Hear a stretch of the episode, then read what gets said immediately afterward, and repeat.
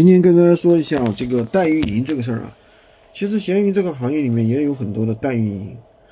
那么代运营的话，其实有几种情况。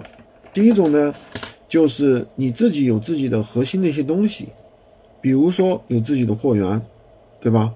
有自己的货源，那么别人懂闲鱼的人帮你去代运营，帮你在闲鱼上卖，你自己出产品，你自己出其他的一些东西，然后利润分成。其实。严格意义上来说，这不是一种代运营，这应该是一种合作，对吧？其实我们通常意义的代运营是什么呢？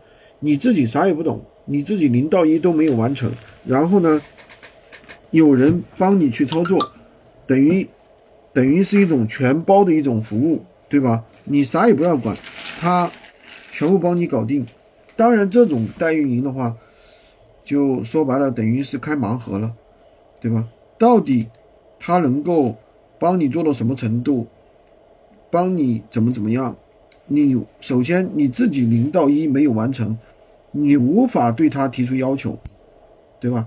他不是说按佣金分成这种模式，而是说固定的，比如说你一个月给他多少钱，这样一种模式。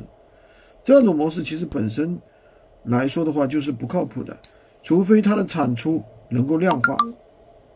比如说客服的工作产出是可以量化的，比如说客服每天他需要工作多少时间，每天要做什么，对吧？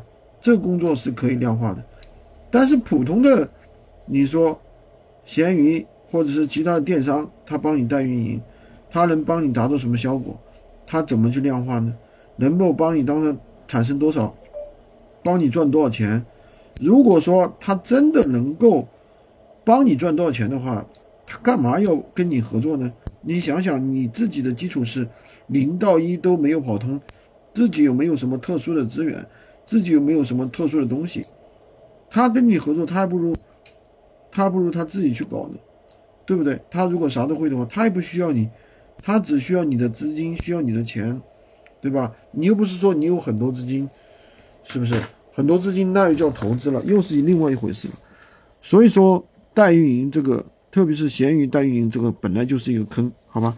今天就跟大家讲这么多了。喜欢军哥的可以关注我，订阅我的专辑，当然也可以加我的微，在我头像旁边获取闲鱼快速上手笔记，也可以加入我们的训练营，快速学习，快速赚钱。